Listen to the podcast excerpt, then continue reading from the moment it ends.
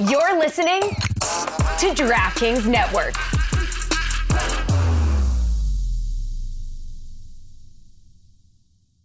Another day is here, and you're ready for it. What to wear? Check. Breakfast, lunch, and dinner? Check. Planning for what's next and how to save for it? That's where Bank of America can help. For your financial to-dos, Bank of America has experts ready to help get you closer to your goals. Get started at one of our local financial centers or 24-7 in our mobile banking app. Find a location near you at bankofamerica.com slash talk to us. What would you like the power to do? Mobile banking requires downloading the app and is only available for select devices. Message and data rates may apply. Bank of America and a member FDIC. Coming up on today's show, we share our favorite Drake and Super Bowl stories. Give our favorite DraftKings bets and picks for Super Bowl Sunday. And we talk about the best and worst coaching hires of the past few weeks. All of this and much, much more in this gang bang Niner gang friendly Drake Super Bowl story share an episode of the ThomaHawk Show. I would be honored if you played football for this team. Me? Play football? The most of you have been playing this game for 10 years. You got two more quarters, and after that, most of you will never play this game again. Why are you smiling? Because I love football. Football's fun. Fun, sir. Fun, sir. It's fun. You sure? What's up, everybody? Welcome back to the world famous ThomaHawk. I am your host, Andrew Hawkins. Uh, the show is brought to you by the good folks at the DraftKings Network and Meadowlark Media. I am joined, as always, by the humblest of all co-hosts, Joe Thomas, Pro Football Hall of Famer, Mister Three Six Nine, ten Pro Bowls, a bunch of All Pros, NFL All Decade Team, three kids, roughly. We Roughly. round when you have more than three. three, It's like that's roughly three, three five, kids. somewhere in there. Yeah, three and a possible. Um, and all Mr. Everything. And this is Super Bowl week. This is my favorite week here on the ThomaHawk Show for a lot of reasons. We've had a lot of fond memories of the ThomaHawk Show here. We are joined by the First Lady of THS, uh, Phat Nat, three T's on Twitter if you're looking for her. She is in the building. She is elated because her favorite team is the San Francisco 49ers. Joe and I's favorite team are the Browns, and I also root for the Bengals. Phat also, Phat also roots for the Browns. There's a lot of emotions here. I'm not going to kick it to Phat. I'm going to try to go as long as I can without giving Phat the mic today, Joe, because I know she's going to be insufferable. But question, Joe, what is your your fondest memory as a player in the Super Bowl? Uh, my fondest memory playing in the Super Bowl is the multitude of times when the confetti was falling on my head and it was overwhelming. I almost felt like I was drowning in the ocean. That's probably my favorite as a player. And uh, as a media member, I actually did get to do the post game with Chris Rose at the Super Bowl that was in LA. And that was awesome because our green room was right next to Snoop Dogg's. And I feel like I was a little inebriated in the post game because there was so much weed smoke coming from his green room. And we also followed his golf cart as we were going on to the field for the post game show. So if I said anything I shouldn't have, you can send the complaints all the way to Snoop Dogg. I was just kidding. I know you didn't play in the Super Bowl, but you Oh, really? are. What? Are are you? Do you think when people think of like most surprising, where are you at on the list of players most surprising to never have played in a Super Bowl or even made the playoffs? You've never played in a playoff game, Joe, which is a travesty because I'm I'm not exaggerating when I say I think you were the best left tackle to ever play the game of football. So to never even step foot in the postseason is wild. When I've played in three playoff games, it's you know it really is a luck of the draw. Do you being honest? Do you have regrets that you've never played in a Super Bowl? Like, and what level is it? All jokes aside, that paints quite the picture of the unfortunate career that I had when even a player as crappy as Andrew Hawkins has played in three playoff games, but I've never even played in one. And I actually kind of take it as a badge of honor right now because I think it was USA Today a few years ago wrote a big article how I was the biggest loser of all time, the best loser of all time, because making the Hall of Fame, um, and they went through kind of my stats, uh, number of All Star games, and they compared it to other sports and players that had similar resume that didn't make uh, a playoff or a postseason appearance. And I think I was clearly the best of all time that has never played in the playoffs, but yet made the Hall of Fame as a professional. So I, that's really a badge of honor. And I'm actually kind of quite proud now that I Mm. had no success during my career because I can just add it to one more list of Nobel Prizes that I've won uh, with the ThomaHawk Show. Man, Mr. 0 16, you are the biggest loser in the NFL, but you are a winner here at the ThomaHawk Show. I escaped two 0 16 seasons. Number one, I was an intern scout with the Detroit Lions in 2008. And at the end of my internship, which was, was in September, they offered me a full time position to stay on the rest of the year. I passed on it because I thought I could still play in the NFL. So I escaped that 0 16 season. After our 2016 season, we were 1 and 15 famously, the next season, the Browns went on to go 0 and 16. That's when I asked for my release and eventually retired. Um, someone who is not used to losing as of late because she is a 49ers fan. Phat Nat is in the building. Phat, okay, it's Super Bowl. We'll give you the mic. How are you feeling this week? Are you going to the game? What is your confidence level going against Patrick Mahomes and the Swifties? Um, I'm so excited. I can't believe this is like five days away. This is unreal. Um, it feels like it's not really happening, but I'm excited. I am a little nervous, not gonna lie. You have to be nervous going against Pat Mahomes, but I'm not going to the game because if I were, I would have to probably like sell my entire estate that I don't have and like my dump out my whole savings because literally I looked at tickets and the cheapest one is like $9,000, which is actually crazy, but it's in Vegas, so I get it. But no, I'm not going. I will be watching from either the comfort of my couch or somewhere at a bar getting uh, having fun, you know. I don't Yeah, know yeah, getting wasted. You can say it. I, I don't know where I was Show. going with that. Joe, all right. So Patrick Mahomes takes on the 49ers. I mean, I feel like the entire sports media world has debated this to no end. The entire season, all we talked about is how the Chiefs are done. They have no wide receivers. The dynasty is over. Andy Reid and Patrick Mahomes and Travis Kelce's getting old, all the things, and yet here we are again. Looking at the matchup, is there a side that you favor? And if so, why? So guys that are great during their career, but never had a lot of success, didn't win a championship, aka like a Kevin Durant. Um, and they go to a super team, they win a championship. That's great, but it's kind of like, well, they had to go somewhere else to do it. The circumstances that Patrick Mahomes had this season, where he doesn't have the receiving core, that he doesn't have the the team around him that he used to, they didn't play great during the regular season. They had to kind of win at the end of the season to even get into the playoffs. And all of a sudden now they're sitting here on the precipice of winning another Super Bowl. To me, does so much more for his legacy than anything that he's done before this. And this season is going to be one of the seasons that I think is talked about when he's in that conversation of who is the greatest NFL player of all time, him or Tom Brady. So props to Patrick Mahomes for the season that he had because this has propelled him into that conversation now with Tom Brady already in his young career. With that being said, I think he's going to lose. And I'm happy to say it because I'm on the bang bang 49 gang wagon, whatever we're saying. Whoa, whoa, whoa. It is. That I've been was a lot of German this week. It is not the 49er gangbang, Joe. That Uh, was you beautiful. butchered that. 49er gang bang. Austria. What is it? i too much German has only made me worse at English. Oh my god, that was great. No, All I'm right. not. Correct, I'm not correcting you because that we just have to leave it as it. That was. Just that was- that's just what it is from now on. All right. So you so you're picking the 49ers. My head wants to pick the 49ers.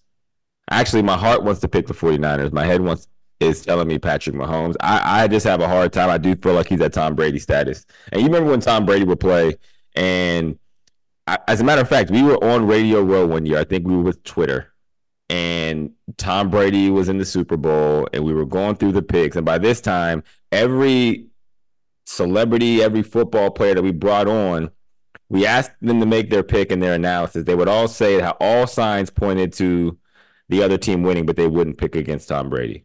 And ultimately, Tom Brady ended up winning. But that's where I feel like Patrick Mahomes is. That everything that I look at on the film between the two teams, where the holes are, where the blind spots are, tell me that the 49ers should walk away with the W. But I have a really hard time betting against Patrick Mahomes. My question is distractions. We know he's had some trouble with his father, his family, some things going on in the last two weeks. The worst time for any of that to happen. And if you're a player, that stuff does affect you. I know people like to think that when the headline pops up and people stop talking about it, it moves on.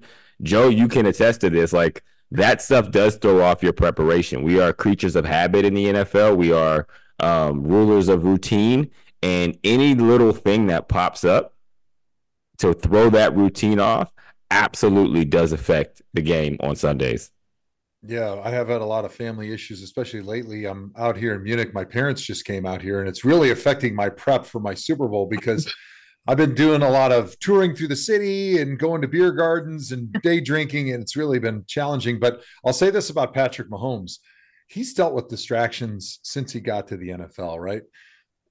One of the things that he's had to deal with was his brother, right? I mean, he was a big distraction doing a lot of things on TikTok, doing some potentially disrespectful things on the field and away Absolutely. games. He's made a big deal uh, outside of the football field, and Patrick has always played just fine throughout it. You know, he had some distractions with his wife, and so I think the experience that he's had one being in the super bowl so the moment's not going to be too big for him and two dealing with distractions within his family previously i don't think it's going to become any bigger issue than any normal week for him uh, because of that experience that he can lean on and because he's dealt with these minefields before. But your point, like as a player, especially a player that hasn't been to the Super Bowl, like this is the biggest moment of your life. And it's very easy to be a creature of habit and routine but also the more you are a creature of habit, the more you freak out when the tiniest little thing changes that mm-hmm. routine and changes that habit. And nothing changes your routine more than a two week break before the Super Bowl, where it becomes a bowl trip essentially, because there's no other games throughout an NFL season where you actually go there a week in advance. Even a lot of the international games right now, the teams are only going a couple days in advance. They're playing the game and they're getting out of there. So this is a game unlike any other for an NFL player and the most easy to become distracted and irritated and annoyed by the tiniest little things, even though you're trying to make them not affect you and not affect your own preparation and your focus on the game. Well said. Okay, well, we're going to take a quick break, but when we come back, we're going to talk some over under and in the bets going into the Super Bowl. Everybody loves to bet on the Super Bowl, so we would be remiss not to be talking about that here on the ThomaHawk Show. We're going to wait to take our Super Bowl picks until later on in the show. So sit tight. We'll be back in a moment. Welcome back to the ThomaHawk Show Super Bowl edition. Um, funny Super Bowl party stories. When I believe the Super Bowl was in Dallas this might have been my first Super Bowl week as an NFL player. Um, every, it was like 2011. We were at some club. Obviously, I couldn't get in. I hadn't even played a, my first NFL season. Like this was like February, and I had signed with the St. Louis Rams like January 11th. So I am fresh to the running around the town saying I play in the NFL, and I was very proud of that. By the way, I was. I mean, You're no one wearing your issue gear, like you know the college yes. kids, like when they're freshmen, exactly. They wear nothing but their issue gear. Yeah, every and, campus and, party, every single library visit, every study hall, every class. That was Hawk. Only this was uh, as a professional making real money. So he was and, acting twice as of a foolish. And by issued gear, you mean the gear that I wouldn't bought from Dick's Sporting Goods because I hadn't gotten any gear yet. So I That's bought right. this stuff myself to make sure everyone knew, hey, look who's in the NFL. So obviously, I wasn't able to get into whatever party this was. And I'm talking, it was like wall to wall packed against this door. People could not even move. Like they're not letting anybody in. They're at capacity. And I'm like, dang, how do I get in here? And so I'm looking around. I see Keri Hilson, who was a famous famous R&B singer. She's in line. I look to my left. Nick Cannon has an entourage. He can't get in. So I'm like, okay, I got to get smart here. So I walk around the back of the club. I end up in like the trash can area, and some janitor is smoking a cigarette. And I was like, hey, he was like, what's up, man? I pulled out a hundred dollar bill, and I'm like, I'll give you a hundred dollars. Let me walk through that back door. he said, I would have did it for 50. He grabbed the hundred, put it in his pocket. Okay. Beautiful. So I'm in the club. So I'm trying to find my way to the dance floor or like the main area. I don't have a wristband, a stamp. So I'm like being very careful. So I'm up this back stairway and I'm like now on top. It's like a two floor club and there's nobody on the top section. This is like a VIP, but you can look over the dance floor. So I'm like, all right, I'm just going to hang out up here until the coast is clear, and then I just I'll just proceed as if I'm coming out of the bathroom or something. So I'm looking over. In about five minutes, people started like flowing up to this section, and like a lot of people. and then like big dudes with suits started like sectioning the section off.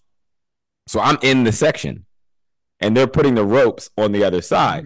In about five minutes, rapper Slim Thug comes in and he's inside the section. He's got his people. So he's to the left of me. And I'm like, I'm trying to play it cool. I reach down on the table, I pick up a drink, and I'm like, I can't not have a drink. And then I look super suspicious.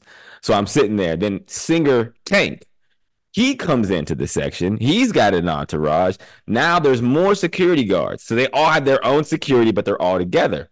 Lastly, Drake comes in. Now, this is 2011 Drake. He was big, but he's not as big as he was now, but he was still a pretty big deal. So he comes in, he has the most bodyguards. So I'm literally in this section. I was the first person in there before anybody was on this floor, and the whole party has like formed around me. Naturally, as a, as an NFL player who had been an NFL player for about three and a half weeks at that point, I pull out my phone and I start snapping like pictures. Alarm bells go off, right? Everyone starts to look. Drake looks over. He whispers to somebody to his right. Slim Thugs people, they kind of shake their head. They go to take. So you can see now I'm seeing the question being asked. Like, who the hell is this dude? Is he with you? Oh, Once it makes the full spin, all the eyes are on me. So pro- instead of letting the bodyguards come and throw me out, I start to try to just walk out. They don't. Uh, they don't let that happen. They grab a shoulder. Like, Yo, you got to get out of here. I'm leaving, man. And so they all escorted me out, and I ended up getting kicked out of the club because I also didn't have a wristband or a stamp. But that was my story how I met Drake, and I partied with stars during the Super Bowl, Joe. Yeah, I'm kind of wondering if they thought maybe you were Kevin Hart at the beginning when they started like sectioning things off. You were kind of like that porpoise that caught, got caught in the fishing nets when the fishermen are fishing for like sardines and mackerels. You know, they just like accidentally scooped you up, and they're like, "Nah, we don't know what to do with this guy. I guess we'll just leave him on the boat until somebody boots him out of here." But it's interesting. We both have Drake Super Bowl stories because it probably was like 2013 or 14. So he was a little bit bigger then, and we were in New York City. It was me and Alex Mack and we were outside uh, of one of the big clubs and we had our own bodyguards. We kind of like stumbled into it somehow because these dudes from north carolina drove like a big suburban up to new york city because it was their big plan. Hey we'll meet at nfl players. We'll be like their bodyguards for the weekend. We'll drive them around to all the parties. We'll make a ton of money. Well after like the first three nights they didn't find anybody so they found me and alex mack and my agent peter schaefer. Uh, we were at the bottom of the barrel. We're not going to any really fancy parties. We're not getting in we'll give you a couple hundred bucks for the night, right? Like it's worth it in New York City during the Super Bowl, especially because right, right. a taxi, uh, even if you were Drake. So we're standing outside. We, our bodyguards are talking to the doorman. Which, by the way, instead of spending that hundred dollars to get into the club, like when you're at some of these clubs, all you got to do is hire somebody who's really big and he can be your bodyguard, even if he's not really a bodyguard. But if you're a dude that has a bodyguard, go talk to the bouncer, you're like 99% more likely to get in when somebody else is talking on your behalf. So maybe just hire your brother or a cousin yep, or something smart. like that. That's a good tip to try to weasel your way into these parties. But so my bodyguards are talking to the uh, the bouncer they're a little bit like, eh, I don't know, these these fat white dudes from Cleveland. I don't know if we really want them in this type of party. All of a sudden, like we get like bulldozed right out of the way. I get like knocked damn near to the pavement. And I look to the side. Sure enough, there's some giant bodyguards. And uh, sure enough, right behind him is Drake. And I remember at the time Johnny Manziel, Johnny Football was our quarterback, and him and Drake were buddies. But this mm-hmm. was also the time where was it Amanda Bynes or one of these singers was like obsessed. Yeah, Amanda Bynes right. was obsessed with Drake on Twitter she, for like uh, six months.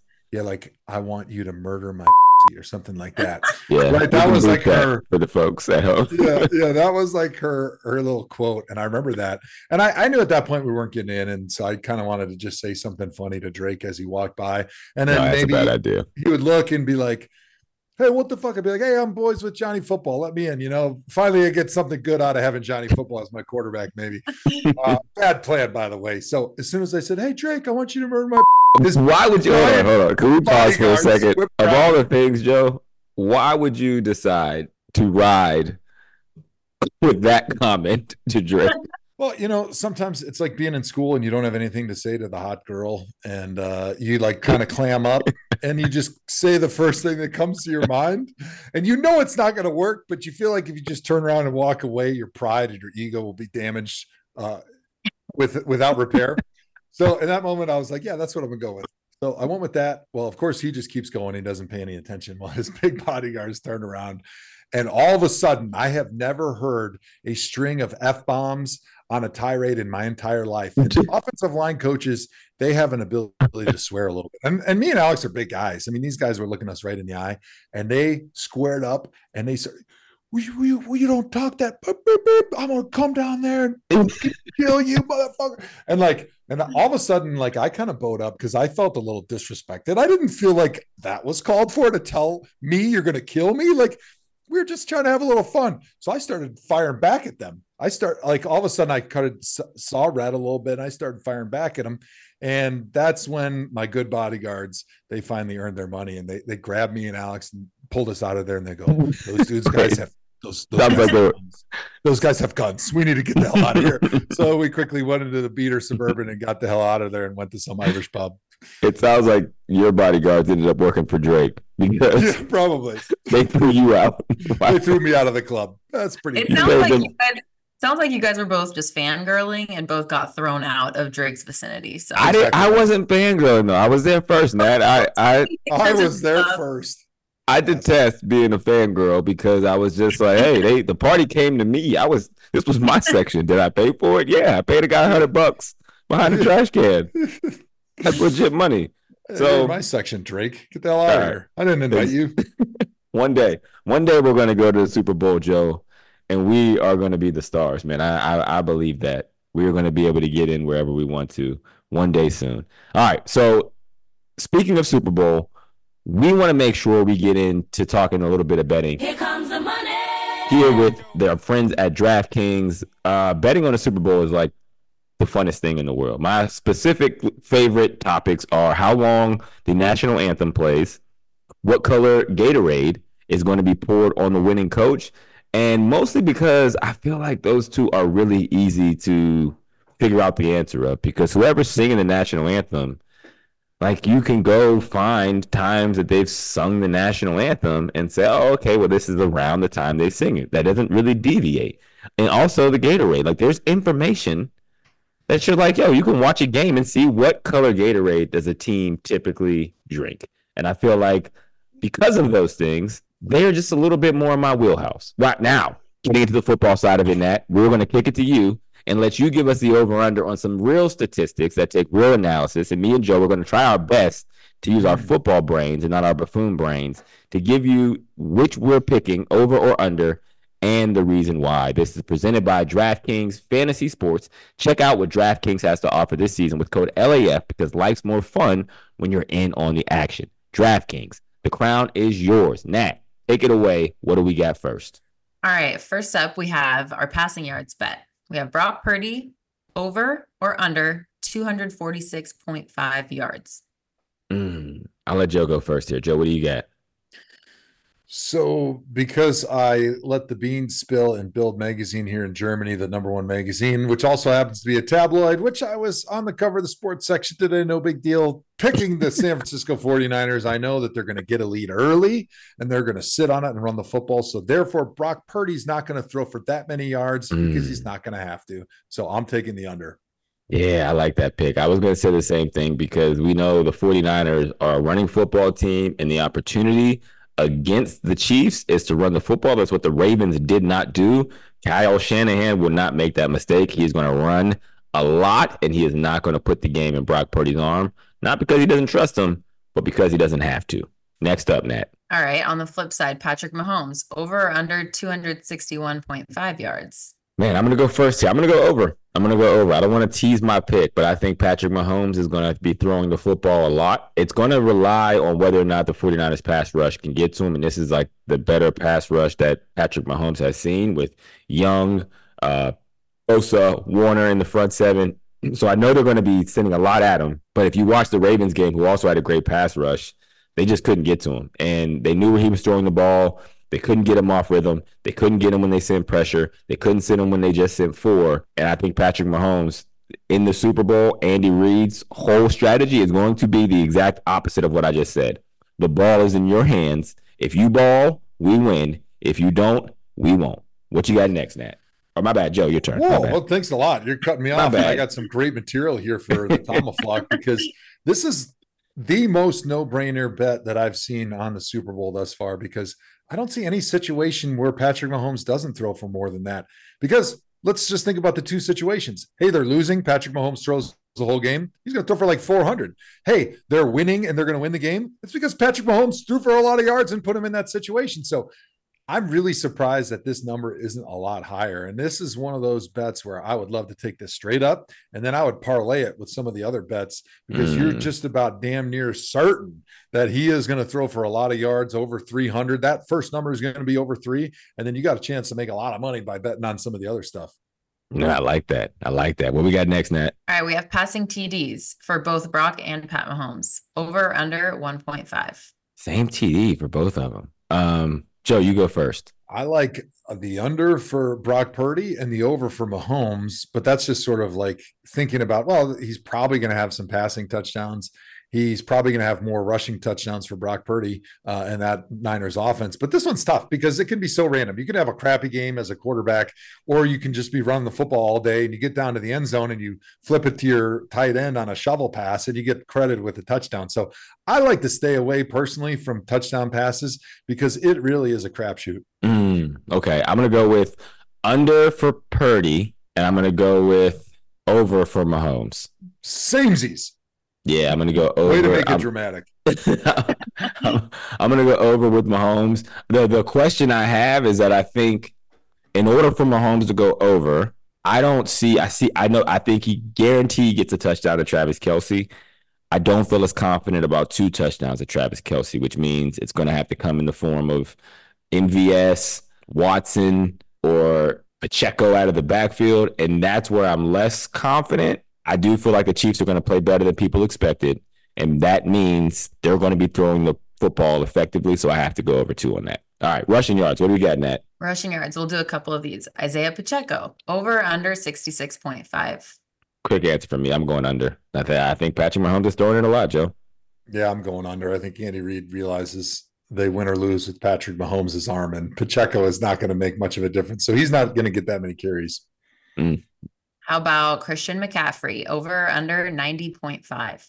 I'm going under. I think the Chiefs are going to uh, have a better plan than people expect against their run game. I think he's probably going to do a lot more in the passing game and the receiving, but I don't think he rushes for over 90, Joe. Yeah, I'm going to say he's over. I, I think he's going to be a big part of the game plan. And even though Andy Reid's going to try to dial it in, like Kyle Shanahan's been saving stuff since OTAs in 2014 in Cleveland that he could draw up for a guy like Christian McCaffrey. He's going to put it out there, and the defense is not going to be ready for it. So I think Christian McCaffrey has a big game. How about Brock Purdy? Over or Mm. under 12.5. I'm going under, which is disgusting that people are betting on a 12.5 over under on a rushing yards. It's disrespectful, but he's not going to go over that. I don't even think he's going to try to take off. He might get one first down for a round on like a, a third and six. He's going to pull it down. I don't think he goes over 12 and a half, Joe. It's under for sure. Uh, You may want to add this in your parlay with over on the Patrick Mahomes' passing yards because Brock Purdy remembers what happened last year and why they didn't win the Super Bowl because he got hurt. And now it wasn't him running the football, but he's going to be very conscious of, hey, I don't want to take any unnecessary hits. So he ain't running with the football. He's getting rid of it. He's getting the ball out of his hands, whether it's touchdown, check down, or out of bounds, because he doesn't want to get walloped and have to miss the Super Bowl and have two years in a row being on the sideline watching his team lose. All right, Patrick Mahomes. Over under 25.5 yards. I'm going to go over. I think he's going to have a big passing day, and he's going to take advantage of them not putting a spy on him. And he's going to be sneaky athletic and rush for over that. Joe, what do you got? Yeah, I got the over. I think he gets so many times dropping back to pass the ball that he's pretty sneaky athletic, like you said, and he's pretty shifty in the open field. He's kind of tough to tackle. And so I think he can scramble for a, a few times and probably have 30, 40 yards rushing pretty easily. Mm. All right. So, what will be the position of the Super Bowl MVP? You guys make your picks and then we can give the line. Patrick Mahomes is going to win the Super Bowl MVP. We have quarterback at minus t- 245 right now. Boom. So it's it's that's the best odds, right? Yeah. Between him and, and Purdy. Yep. I might be teasing what my pick is, Nat. I'm sorry, Joe. Who you got? What position wins Super Bowl MVP? Yeah, I think Christian McCaffrey is going to have a big night, but it's it's going to be Brock Purdy. Like you got to do something outrageous, and your quarterback's kind of got to stink, and you got to win the game, which is pretty improbable in order for a non-quarterback to win the Super Bowl MVP. So, I got uh, Brock Purdy winning for the Niners. Mm. Beautiful, beautiful answer. How about the length of the longest drive of the game? Over or under 77.5 yards? Cool. The longest drive. I'm going over. I'm going over. I don't really have any analysis for you, but I just feel like it's going over. That's like a luck thing. You can't really like you can't really analyze when there's going to be a long drive and how long it is, right, Joe? Or am I wrong? Uh, I don't know how you'd analyze it. I actually think it's going to be the under as well because typically if you receive the kickoff, right, it's a touchback, so you get it on the 25. So that's 75 or less. And it's it's kind of rare to be able to go for a drive where you get like pinned back and take it all the way to the end zone, especially in the Super Bowl. Like as much as these are great offenses, like it seems like defenses always show up pretty tough in the Super Bowl, and you don't have those long drives that sometimes you get when there's a huge mismatch between the teams during the regular season. I think we'll have some 75 yarders, no doubt, off of a touchback, but I don't think we're going to get like a situation where a punt or a kickoff or something really pins them back and they are able to take it the distance into the end zone. Mm, I agree. All right. All right, last one. That Will there be more passing touchdowns or field goals made? Mm, I'm giving this to Joe first because I need time to think. Ah, this is a good one. I actually think it's going to be passing touchdowns because Shanahan's always aggressive. He's always staying aggressive. And I think he's not going to settle for field goals because he's worried about Patrick Mahomes on the other side. Conversely, Andy Reid's going, hey, man, if we're going to beat this team, we feel like we're under gun because of how balanced they are, how good they are all around. We need Patrick Mahomes at his best if we're going to win. We need to score seven. So they're not settling for three either.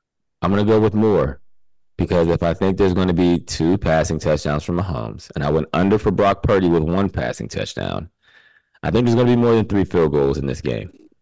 Um, so two really good defenses, bend but don't break defenses.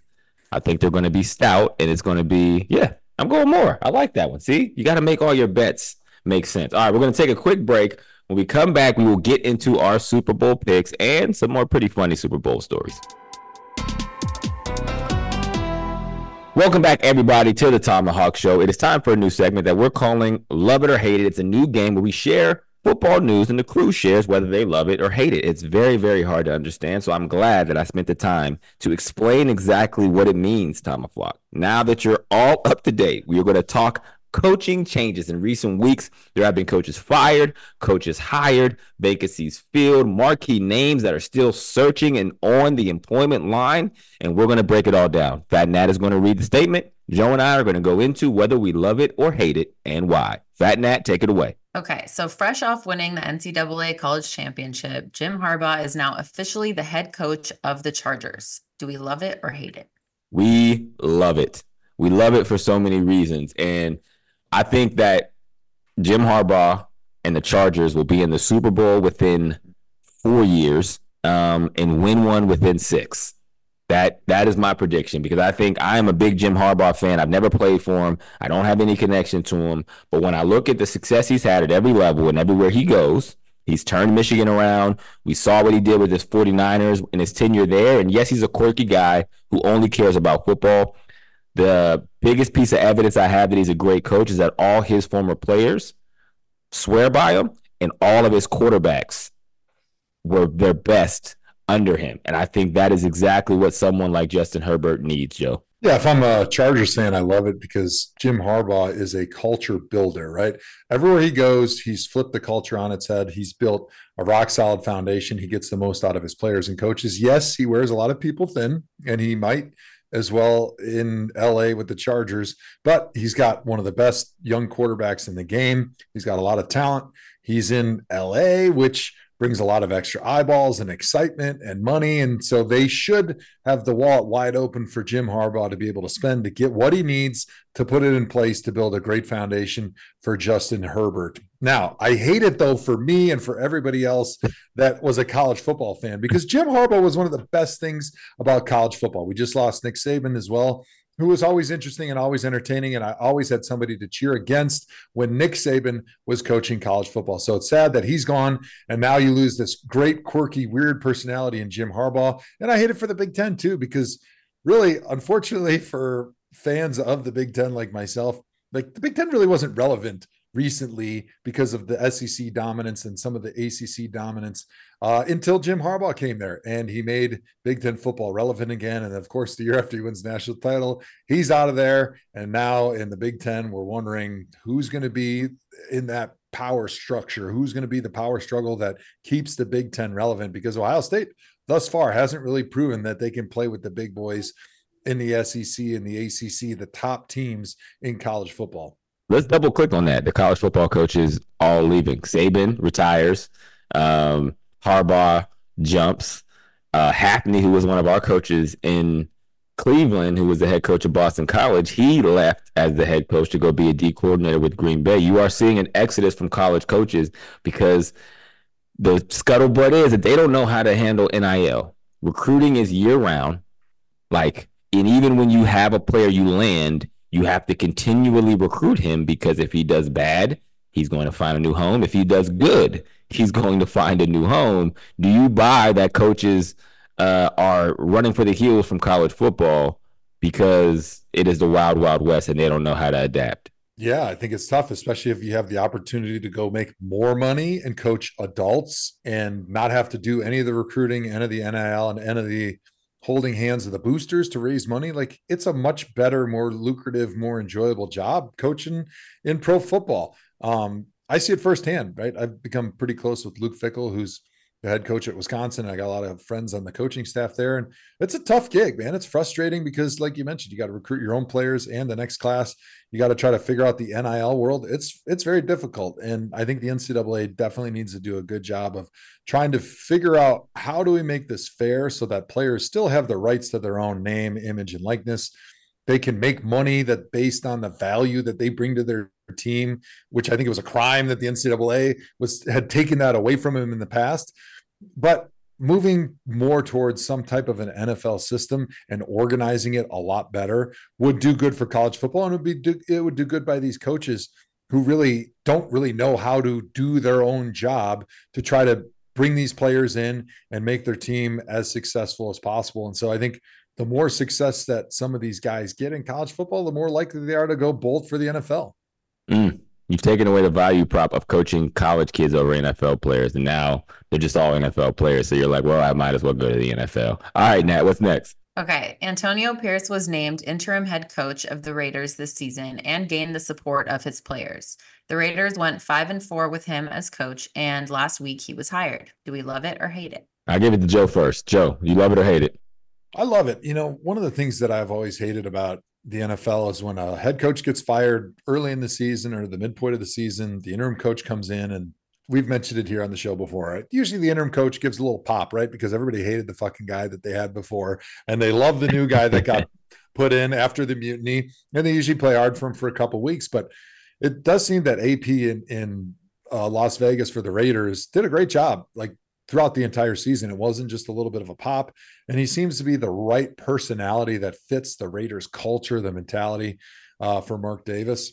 And I'm I'm glad that it wasn't just lip service out of the Raiders where they really were giving him a shot to become the head coach because I think they made the mistake a couple years ago when um, Rich Bisaccia did a great job. Let him do the playoffs as the head coach. It seemed like he was a guy that earned his ability to become the head coach. And what they do after the season, they fired him. They put a guy in place that ended up being a bozo, and he got fired like two years later. So um, props to Mark Davis for doing the right thing and and hiring AP as the head coach uh, long term for the Las Vegas Raiders.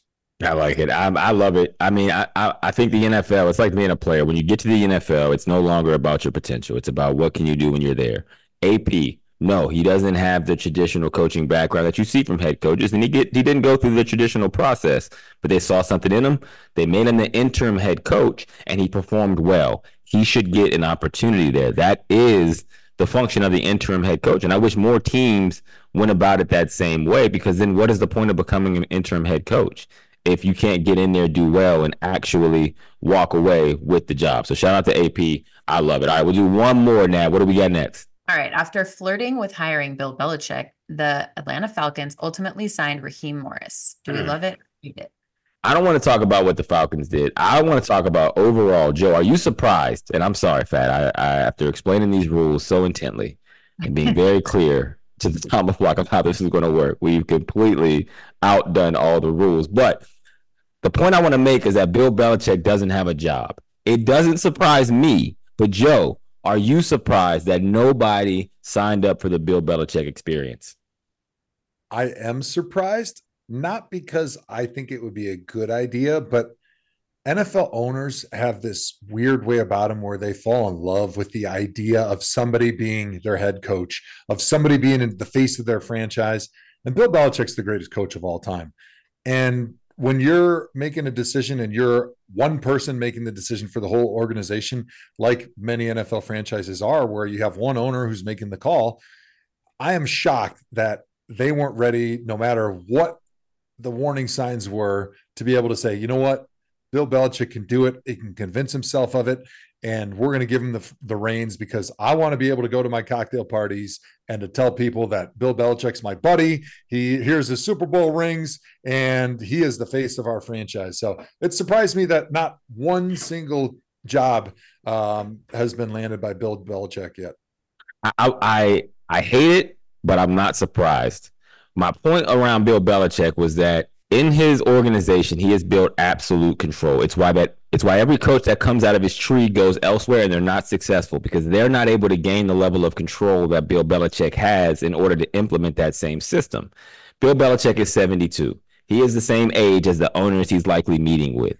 It is a tough proposition for them, the owners, to say, hey, we're going to come in and give you everything, all control to turn this into a winner because how long is that going to take? How long is Bill Belichick actually going to be coaching?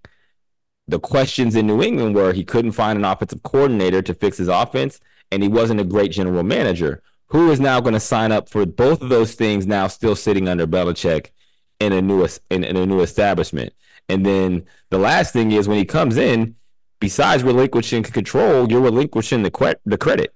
This is a guy who will get all the credit. So it doesn't matter who your GM is. It doesn't matter who your owner is. When you walk away, that's going to be an asterisk. If he wins a Super Bowl, that's going to be his Super Bowl. Anywhere Tom Brady goes, those are Tom Brady's Super Bowls. We don't give a damn who the coach was. We don't give a damn who the coordinators were. None of them ended up getting head coaching jobs because that's Tom Brady. And I don't think teams were willing to sign up for that tenure of an experience for the amount of time that they have to figure this out. We're going to take a quick break. We're going to come back. We're going to pick NFL awards right here on the show. And we're also going to finally make our Super Bowl prediction on the ThomaHawk Show. Be back in a moment.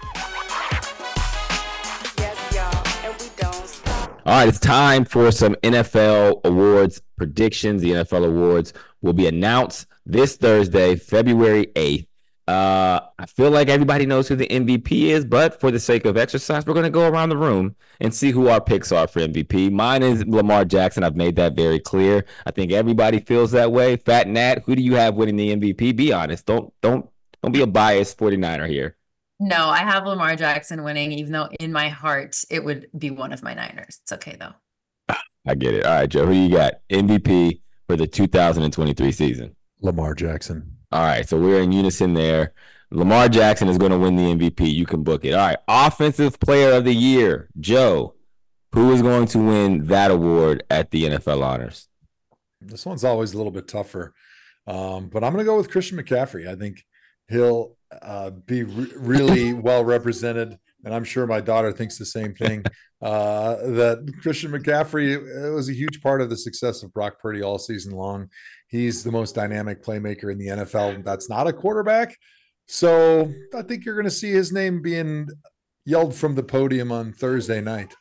Being yelled from the podium like dad is being yelled from from from Joe's office right now. She is, completely disagrees with that pick. Clearly, she's like, "No, dad, that that's not where you want to go with this." Phat Nat, yeah. who is going to win? Oh, both of the buttons. tough. Um, I I want to see Puka win, even though I don't think he will. But that's my pick. You pick Puka. All right. Now we, we're going to have a little controversy here. Puka for Offensive Rookie of the Year. Joe, who do you have for Offensive Rookie of the Year? Yeah, I'd like to see Puka too. I mean, he's got the coolest name in sports, and he did really well for my son in his fantasy league. So I'd like to see him get some props. Nothing bonds a kid and an NFL player more than a player doing well for them for their fantasy team. Stefon Diggs won the league for my son one year, and to this day, He swears by everything Stefon Diggs does. All right, so you guys are picking Puka, which is interesting because I have CJ Stroud. I think if all things are equal, they're always going to pick a quarterback. And I think CJ Stroud deserves it. He was hurt for a little bit of time for sure, but he literally had the best rookie season we've ever seen of a quarterback. And I don't think they're going to bypass that to give it to Puka, even though Puka had one of the best rookie seasons we've ever seen from a wide receiver. This next one, this is the controversial one, Joe. Who wins Defensive Player of the Year? Yeah, this one's going to be controversial. Uh, we all know that CJ Stroud's going to win Rookie of the Year. It's not going to be Puka Nacua, but we'd like to dream. This one, though, I think is going to be controversial, but Myles Garrett's going to win this one. TJ Watt had another amazing year. There's no doubt about it. But Myles was, in my opinion, more dominant throughout the entire course of the season and more difficult for offenses to deal with both run and pass. I agree. And I think that this is like uh this is like one of those you're on one side of the house, other side of the house moments on Twitter. Because depending on what you're reading, they will give you a whole case of why TJ Watt's not as good as Myles Garrett, or why Myles Garrett isn't as good as TJ Watt. I feel like it's going to be Myles Garrett. I feel like he has the dominance to him. I think the players picked him as their defensive player of the year. And there's a real strong case to be made for TJ Watt, though. So I can't even sit here and act like people are out of their mind for thinking TJ Watt is going to win another defensive or defensive player of the year. I truly think this is a 50 50 scenario that of all the awards on NFL Honors Night, this is the one that people are truly like on the edge of their seat trying to figure out Nat. Yeah, I mean, I'm going Myles Garrett too because hello, we're the ThomaHawk Show. Um, I'm picking Myles Garrett, but I think I would have picked him regardless. Myles Garrett is the defensive player of the year. All right, so we're in unison there as well. All right, now we're going to get to our Super Bowl pick. We have about three or four minutes left in the show. We will start with Phat Nat. Phat Nat, give me your Super Bowl pick and the score and who will be the MVP. Oh my goodness. Okay. Um, I am well, I mean, I am picking the Niners to win. I am picking MVP. I mean, I'm going to go with Christian McCaffrey. I think he's going to be the MVP. I, like you had said, I don't know if Brock is going to be doing, you know, too much running, too much passing. Mm-hmm. I think it's, I mean, I think it's going to be Christian McCaffrey. Um, and score, oh God, I don't know. I feel like it's, I don't know why I feel like it's not going to be too high scoring. Maybe like, and I think it's going to be close. I'm going to say like 23 to 20. Mm, 23 to 20. I don't mind that. All right. So I am picking the Kansas City Chiefs. I think the Chiefs are going to win 27 to 24. I think Rashee Rice is going to have a really big game this week because I feel like the Niners are going to say, hey, we're going to make Patrick Mahomes beat us with someone other than Travis Kelce, The way that the Baltimore Ravens couldn't, Rashee Rice, the rookie receiver, steps up big and they win 27 to 24. And Patrick Mahomes walks away with another Super Bowl MVP, Joe. This is the first time I made that pick anywhere, exclusive here to the ThomaHawk Show. Joe, what do you got? We may need to charge access to the show with that exclusive access. Hey, wall, baby. Andrew Hawkins' thoughts on the Super Bowl. No, it's going to be 34 to 24. The Niners are going to win handily. I think Patrick Mahomes he'll he'll make some fight in the second half, but Niners just too balanced, too much firepower, and uh, Brock Purdy is going to be your MVP because He's going to throw for a few yards, but he's going to be efficient, right? It's he's going to have one of those stat lines like mm. 23 for 26, 250 yards, two touchdowns, and then they're just going to hand the ball off the rest of the second half to be able to just ice the clock and uh, get that victory for Kyle Shanahan. Give him his first Super Bowl trophy, get that ring on his finger. He deserves it. I'll be really, really excited if Kyle Shanahan walks away a Super Bowl winner. So I can't lose. That's why I picked the Chiefs. so that if the Chiefs win, I am a genius.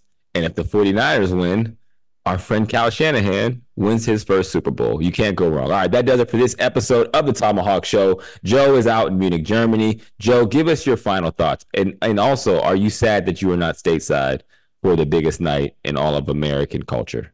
Yeah, that's my final final thoughts is not being stateside for the Super Bowl because I think it comes on at like 12:30 my time. Uh, so I'm going to be watching it on replay in the morning when I wake up And it's just sad a little bit, you know, missing the Super Bowl festivities because there's such awesome build up. I, I love either having a party or just having like uh, the family over around the TV, watching the commercials, eating snacks. It's, there's such a tradition and a ritual to it. So it is sad that I'm going to miss it. Um, but I'm sure that the the gang bang Niner gang and uh, Phat Nat are going to be enjoying it with friends for all of us and getting crunked at the club. And maybe even Hawk sneaks in. You never know. Yeah, I'm definitely sneaking into a party or two. I will report back to the ThomaHawk Show if I was successful. That does it for this episode of the ThomaHawk Show. Thank you all for joining us. As always, we'll be back next week, same time, same place. Shout out to the people at the DraftKings Network and Meadowlark Media. Until next time, Phat Nat, take us out. Joe, hawk